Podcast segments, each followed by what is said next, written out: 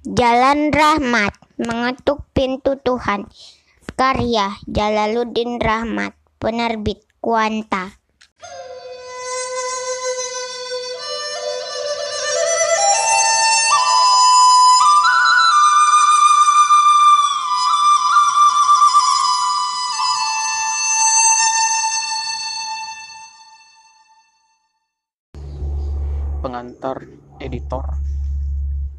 Al-Kisah seorang hamba diadili di mahkamah Allah Subhanahu wa taala. Dia membawa amal salehnya. Timbangan kebaikannya melebihi perbuatan buruknya. Ia layak masuk surga. Tiba-tiba di seberang sana ia melihat keluarganya digiring ke neraka. Hamba ini terkejut. Ia meminta tangguh dan berkata kepada Tuhan, "Ya Allah, Aku beramal di dunia ini juga karena dan untuk mereka. Lalu terjadilah negosiasi. Kemudian Tuhan memindahkan sebagian besar amal si hamba untuk menolong keluarganya. Barangkali inilah yang disebut syafaat. Begitu rupa sehingga tak tersisa cadangan amal saleh pada si hamba. Berkatalah Tuhan kepadanya, Fabima tadkhulul jannah Lalu, dengan apa engkau akan masuk surga? Hamba itu menjawab, Fabi rahmatika ya Rab, dengan kasih sayangmu jua, duhai Tuhanku. Kalimat Fabi rahmatika ya Rab menjadi detak nadi buku ini. Dengan kasih sayangmu jua, duhai Tuhanku. Rahmat berasal dari kata rahima yarhamu rahmatan. Meski sering diterjemahkan sebagai kasih sayang, Sebetulnya rahmat mempunyai makna yang lebih luas. Ke dalamnya masuk nikmat, berkat, kelembutan, kekuatan, ketulusan, kesucian, dan masih banyak lagi. Menggunakan dari fasih Rahman dan Rahim, ia menjadi nama yang paling banyak disebut dan disandingkan dengan lafaz Jalalah Allah. Kata rahmat sendiri disebut sebanyak 79 kali di dalam Al-Quran itu belum termasuk bentuk-bentuk lainnya seperti turhamun, rahmatika, rahmatina, rahmatihi, rahmatuhu, dan sebagainya. Mungkin perlu ada studi khusus yang membedah makna-makna rahmat yang digunakan dalam Al-Quran. Kata rahmat itu juga yang pertama digunakan dalam doa kumel. Doa kumel adalah doa Nabi Khidir alaihissalam yang diajarkan oleh Sayyidina Ali bin Abi Talib karamallahu wajha kepada sahabatnya Kumail bin Ziyad. Doa yang panjang dan indah itu memohonkan banyak hal kepada Allah. Doa itu bertawassul dengan keagungan, kebesaran, ilmu, asma Allah, kekuasaan Allah, dan sebagainya. Tapi jauh sebelum itu semua, doa itu diawali dengan kalimat Allahumma inni as'aluka birahmatika allati wasi'at kulla syai' Ya Allah, aku bermohon kepadamu dengan rahmatmu yang meliputi segala sesuatu. Menurut Sayyid Fadlullah, pemimpin spiritual Hizbullah Lebanon yang berpulang ke rahmatullah beberapa lama ini, setiap doa, setiap kali berdoa, sebaiknya yang kita ketuk adalah pintu rahmat Tuhan dengan meminta kepada Tuhan dengan mendepan, mengedepankan keadilannya dengan Jangan meminta kepada Tuhan dengan mengedepankan keadilannya. Setiap saat dari Tuhan turun limpahan nikmat. Setiap kali itu pula kita membalasnya dengan maksiat. Jika Tuhan mengedepankan keadilannya, kita sudah tak pantas mendapat anugerah. Kita lebih layak mendapat azab yang pedih. Dalam banyak hadis qudsi, ada ucapan Tuhan seperti ini. Rahmati sabaqat qadabi rahmatku mendahului murkaku atau dalam wirid ba'da salat yang diajarkan dari jalur keluarga Nabi. Ada kalimat yang berbunyi Allahumma in kana dhanbi 'indaka 'aziman fa'afuka a'zamu min dhanbi. Allahumma illam akun ahlan an ablugha rahmataka farahmatuka ahlun an tablughani wa tasa'ani fa innaha wasi'as kulla syai. Ya Allah, sekiranya besar dosaku di sisimu, maka ampunanmu jauh lebih besar dari dosaku. Sekiranya aku tidak layak memperoleh rahmatmu, maka rahmatmu layak untuk meliputiku. Karena rahmatmu meliputi segala sesuatu. Karena itu jugalah kehadiran Rasulullah Shallallahu Alaihi Wasallam sebagai nikmat terbesar Tuhan menggunakan kalimat rahmatan lil alamin, rahmat untuk alam semesta. Berbeda dengan nabi-nabi ulul azmi lainnya, Rasulullah memperoleh banyak keistimewaan. Antara lain, setiap nabi ulul azmi dipanggil Tuhan dalam Al-Quran dengan menyebut namanya. Hai Adam, Hai Nuh, Hai Ibrahim, Hai Musa, Hai Isa. Tapi kita tidak akan menemukan kalimat Hai Muhammad di dalam Al-Quran. Setiap kali Allah Subhanahu wa taala hendak memanggil Rasulullah Shallallahu alaihi wasallam, Tuhan selalu memanggilnya dengan penuh kehormatan. Ya ayuhar rasul, ya ayuhan nabi. Wahai sang rasul, wahai sang nabi. Bahkan ketika nabi berselimut sekalipun, Tuhan memanggilnya dengan mesra. Ya ayuhal muzammil, ya ayuhal mudathir. Kedua, setiap nabi diutus untuk kaum tertentu pada masa tertentu saja tapi Rasulullah Shallallahu Alaihi Wasallam diutus untuk seluruh umat manusia, tidak terbatas pada zaman atau daerah tertentu saja. Menurut Al-Quran, wa ma arsalnaka illa kafatan linnas. Quran surat Saba surat ke-34 ayat 28. Tidaklah kami utus engkau kecuali untuk seluruh manusia. Wa ma arsalnaka illa rahmatan lil alamin. Quran surat Anbiya surat ke-21 ayat 107. Tidaklah kami utus engkau kecuali sebagai rahmat untuk semesta alam. Rasulullah Shallallahu Alaihi Wasallam adalah rahmat Allah Subhanahu Wa Taala untuk semesta alam. Jalan rahmat, jalan Rasulullah Shallallahu Alaihi Wasallam. Meski penulis buku ini bernama Jalaluddin Rahmat, rahmat dengan ejaan zaman Bung Karno. Jalan rahmat yang dimaksud bukanlah jalannya Jalaluddin Rahmat. Jalan rahmat yang dimaksud adalah jalan yang diharapkan dapat sampai pada Allah Subhanahu wa taala. Tidak ada jalan yang paling baik untuk itu selain satu-satunya jalan Rasulullah Shallallahu alaihi wasallam. Menariknya, jalan Rasulullah Shallallahu alaihi wasallam itu tidak terbatas pada satu kelompok saja. Karena ia adalah personifikasi dari rahmat Tuhan untuk seluruh makhluk, bahkan seluruh alam semesta. Dalam buku ini, Bapak Ustadz Jalal, saya sekarang harus menyebutnya begitu, takziman karena beliau guru dan juga ayah saya, berupaya untuk membuka sekat-sekat sempit kelompok dengan membuka jalan kasih sayang seluas-luasnya. Ia masuk dari pintu tasawuf yang membuka keran itu selebar-lebarnya. Pada tasawuf, rahmat ditunjukkan dengan akhlak dan amal saleh, bukan dengan kepatuhan dogmatis pada perkara-perkara yang kerap menimbulkan perpecahan pada umat. Secara garis besar, buku ini dibagi menjadi dua bagian. Bagian satu meniti jalan yang lurus. Bab-bab dalam bagian ini disusun berdasarkan doa yang lazim diamalkan para sufi.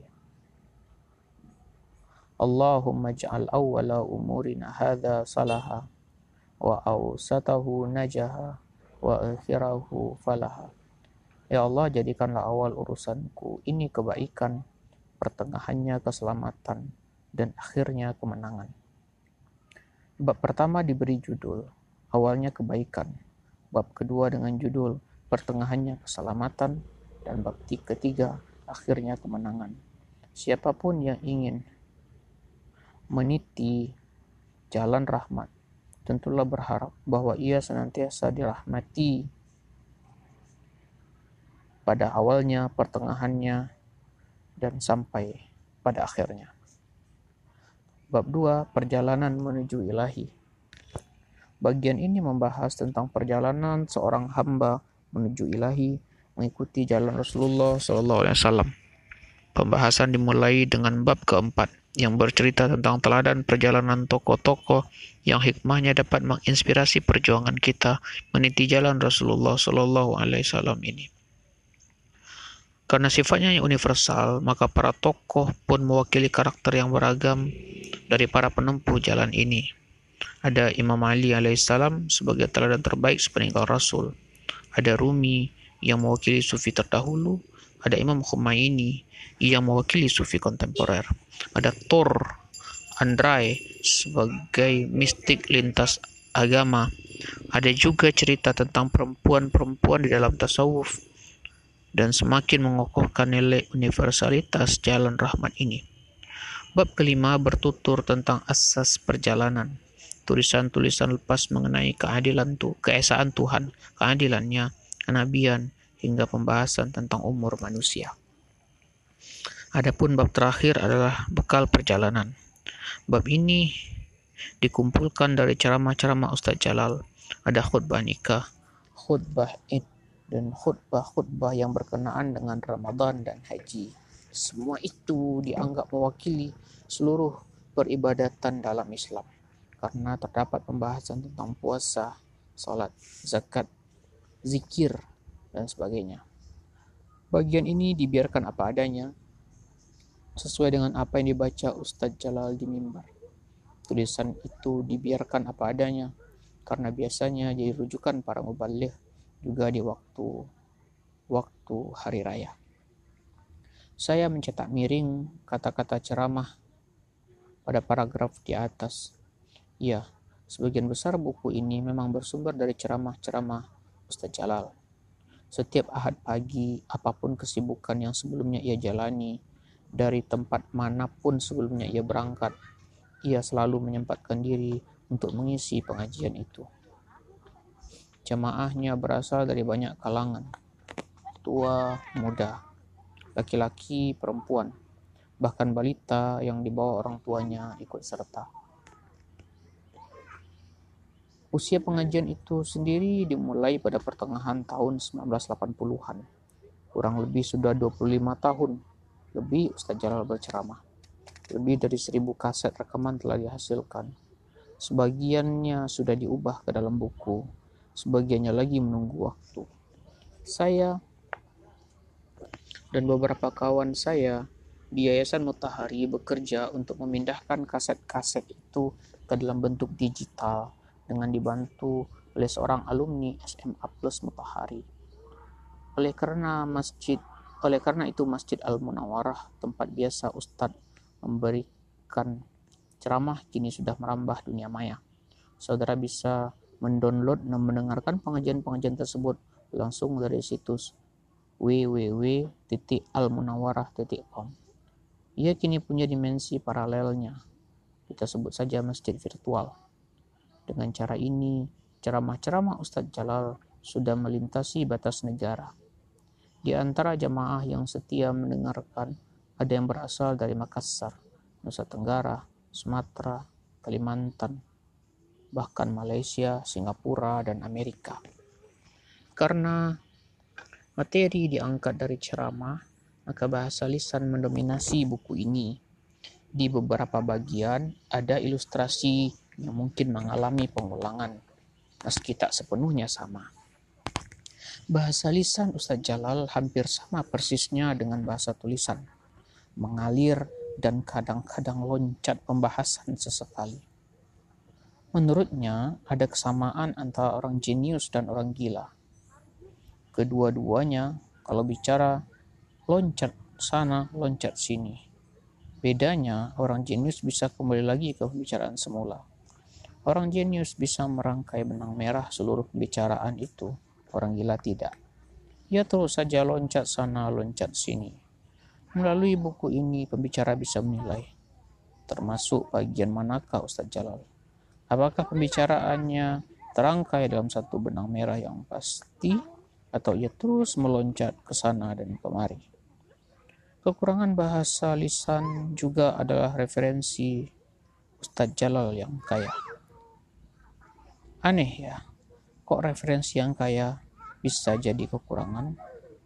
Itu karena ketika Ust ketika ceramah Ustadz Jalal bisa menyebutkan hadis yang sedang dibacanya di atas mimbar, kadang-kadang tanpa menyebutkan rujukan buku itu atau meriwayatkan hadis yang pernah dibacanya bertahun-tahun yang lalu. Saya, atas nama seluruh teman-teman yang mengerjakan buku ini, juga atas nama Ustadz Jalal, memohon maaf sebesar-besarnya pada saudara sekalian, sekiranya banyak rujukan tidak sepenuhnya disertakan. Mudah-mudahan itu jadi pekerjaan rumah selanjutnya untuk senantiasa menyempurnakan buku ini, atau juga memberikan kesempatan pada pembaca untuk membantu menggali lebih jauh lagi khazanah keislaman kita bersama. Jalaluddin Rahmat dan Jalan Rahmat. Kini usia Ustadz Jalal sudah bergerak di pertengahan 60-an. Usia yang sudah tidak muda lagi. Bapak pasti tidak suka dibilang tua. Ia paling senang kalau ada orang mengira bahwa saya ini anaknya dianggap seperti saudaranya. Sejak Sejak melunturkan buku Rindu Rasul pada Maulidur Rasul tahun 2001, Bapak selalu berniat menulis dan menerbitkan buku setiap kali Maulidur Rasul Sallallahu Alaihi Wasallam. Bapak ingin menjadikan bukunya ini kado sederhana untuk kekasih termulia. Sejak itu hampir setiap maulid Nabi Bapak meluncurkan buku. Saya bersyukur dan saya bersyukur dapat kebagian sedikit dari persembahan kado itu. Saya memilah, mengedit dan menyusunnya menjadi buku. Ibarat kado, isinya mungkin dari Bapak, sampulnya dari teman-teman yang membantu saya, termasuk penerbit. Nah, saya kebagian mengikat kado itu dengan seutas tali. Saudara yang ingin membeli buku ini kebagian pahala dengan menguraikan ikatan kado itu untuk dihaturkan kepada Rasulullah Shallallahu Alaihi Wasallam. Ada banyak nama yang perlu disertakan dalam bungkus kado ini. Saya tidak dapat menyebutnya satu persatu. Para pentranskrip, para editor, teman-teman di Pasirwangi Bandung, Jamaah Al-Munawwarah, kawan-kawan Ijabi, Rindu Rasul, keluarga besar Mutahari, dan masih banyak lagi. Secara khusus, tentu keluarga besar Ustadz Jalal. Lebih khusus lagi adalah dua orang yang membantu terbitnya buku ini dengan cara mereka masing-masing. Ahmad Sahidin dan Bambang Haryana. Sebagai pengikat kado, saya hanya dapat berdoa semoga kita semua dapat digabungkan dalam barisan para pencinta Rasulullah Shallallahu Alaihi Wasallam yang menempuh jalannya, jalan rahmat. Mengutip Ustadz Jalal, semoga menetes air mata dan keringat kita hingga mengalir dan bergabung bersama tetesan air mata dan keringat para pencinta keluarga Rasulullah sepanjang sejarah. Semoga dengan itu semua kita dapat memberanikan diri menghamba dan mengetuk pintu Tuhan yang terbuka lebar melalui jalan rahmat, jalan Rasulullah Shallallahu Alaihi Wasallam dan keluarganya yang suci. Bandung, Maulidur Rasul 1432 Hijriah Miftah F. Rahmat